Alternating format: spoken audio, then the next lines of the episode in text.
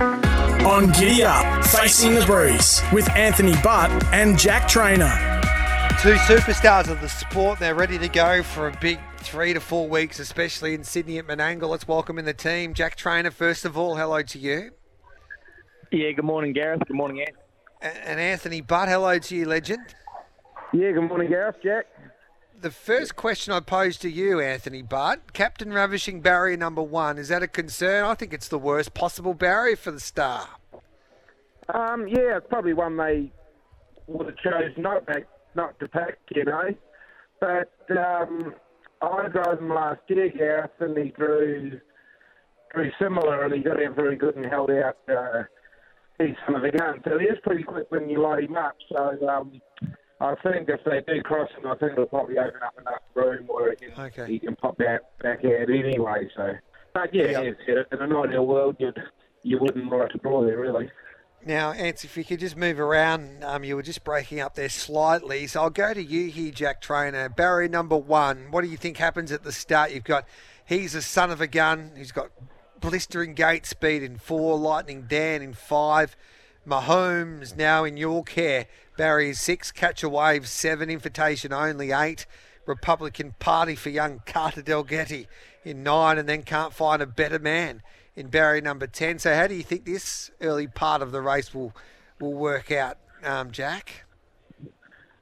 Yeah, definitely made a good race of it, Gareth. I think um, it's probably the only draw where uh, he may be a little bit vulnerable with luck, with without luck. Um, Captain Ravishing, and yeah, I think a horse like Matty Craven's runner, I think it's a good chance of getting across in front of it. And um, yeah, I wouldn't be thinking that there'd be too many happy to let Captain Ravishing off the fence if they can. So you know, I think um, there is a concern there, and if he lead, if he is able to lead, I think it's race over. But uh, when you're racing for a quarter of a million dollars, I don't think uh, the other nine drivers will be just handing it to him on a plate.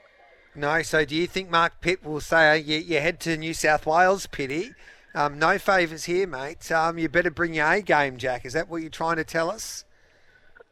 Oh, I mean, not not probably directly from me, but um, yeah, I think it's quite obvious that the best way to beat that horse would be to get across it and, and you know ho- take away its luck. So I think that everyone, when they see the draw, will be thinking in the same boat, and um, yeah, he'd want to hope that he can get it out quick. And I think if he does, a would hold up, it's, it is game over. I think there'll be daylight the second, but um, Yep. yeah. it's Going to first 50 or 100 metres is going to be exciting for the viewers, that's for sure. You would love this situation, wouldn't you, Ants, when you can put the odds on favourite in a pocket in a big race? Yeah, yeah, that's what they've got to do, Gareth. It's that's probably the only way they can beat him. And as I said, it's a big chance it's probably going to happen. You know, um, for the other drivers, you know, they've just got to be aware that um, you know they can't give an inch. So uh, as I said, the uh, it'll bring out the best in all the boys and girls. Can Bondi lockdown? Now this might be a little bit harsh, and I love Bondi lockdown, but I thought his, I thought his win was good the other day, but it wasn't spectacular. Um, I would still want to see a little bit more before I backed him with any confidence in the Miracle Mile. Ants, your thoughts about that?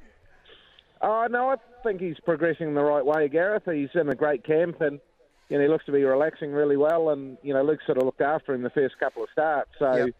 you know he'll be ready to push the button shortly. And as I said, he probably does you know got to keep moving forward and improving. But you know, apart from Captain Ravishing, you know they're a pretty even bunch, and um, he's probably as good as any of them. Yeah, hundred. I hundred percent agree there. Um, Captain Ravishing could be one out of the box. Are you scared of a Bondi lockdown? Heading? Would you be scared of a Bondi lockdown heading towards a Miracle Mile there, Jack? Well, you know me, Gareth. I'm not scared of anything, but um, No. yeah, I think he's definitely progressing in the right way. Like Ant said, I think Luke's definitely looked after him his first two runs. Um, and yeah, you know, you can't help but think about that Chariots of Fire run this time last year. And if Luke's got him back to being able to do that, I think he's going to be awfully competitive. And yeah, I think he's going in the right way to be a, one of the main contenders. That's for sure. Boys, don't go anywhere. I'll take a quick break and then I want to ask you about the Oaks coming up at, at Sydney in Sydney on Saturday night. Gareth Hall, Anthony Butt, and also, of course, Jack Trainer joining you on Facing the Breeze, the number one harness racing show in the game these days. And they tell me we caused a little bit of controversy, a bit of mayhem in New Zealand last week, Ants. Who did Gareth? We, we cause a little bit of uh, mayhem in New Zealand, a little bit of the. Um, oh yeah, yeah, we got a bit yeah, of a little debate. last week. So that's what it, that's what it's all about. We like to put the uh, hard questions out there. So Hundred percent. And I've got one for you. This is a this is a dead set moral, peaceful Jack Trainer in the um, New South Wales Oaks. I think she's the real deal. Yeah, she's a lovely filly, isn't she? Um, Gareth, she went super on Saturday night, taking on the boys, which was pretty much a like a pretty much a derby heat when you look at it now. And um, yeah, she's obviously always had a lot of ability. She's immaculately bred out of the million dollar earner Frisk.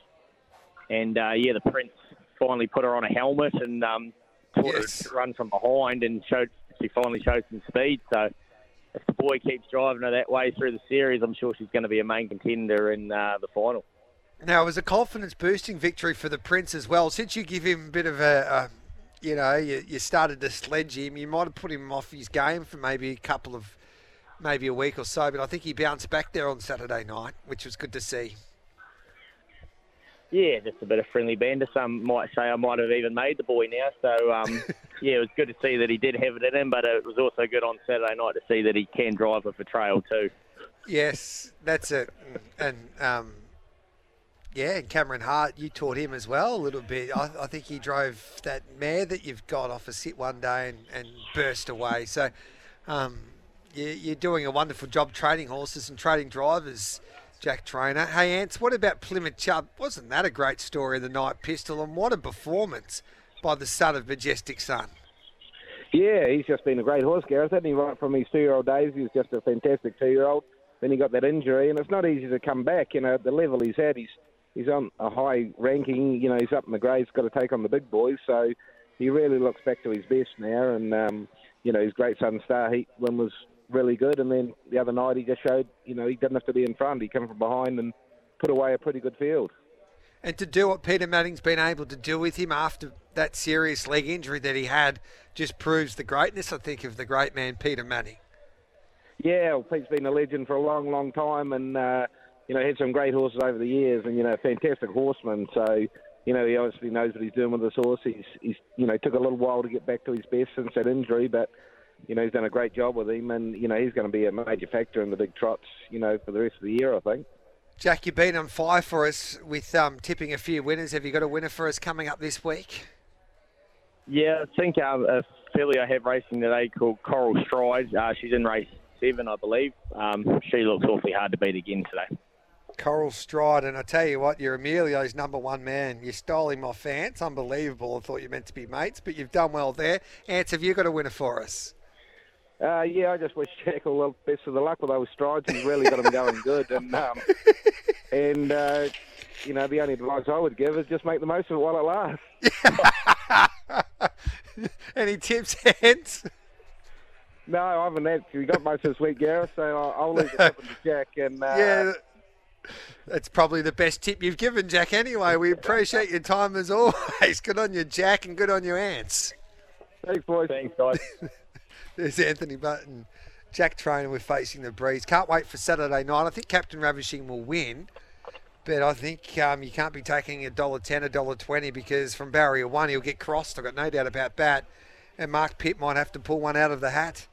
Um, but I hope he does overcome some trouble and just get out late and do the impossible because I think he's a horse that can do the impossible if you know what I mean. We'll take the 10 o'clock news and then we'll come back with plenty more live at the Riverside Complex here in Sydney.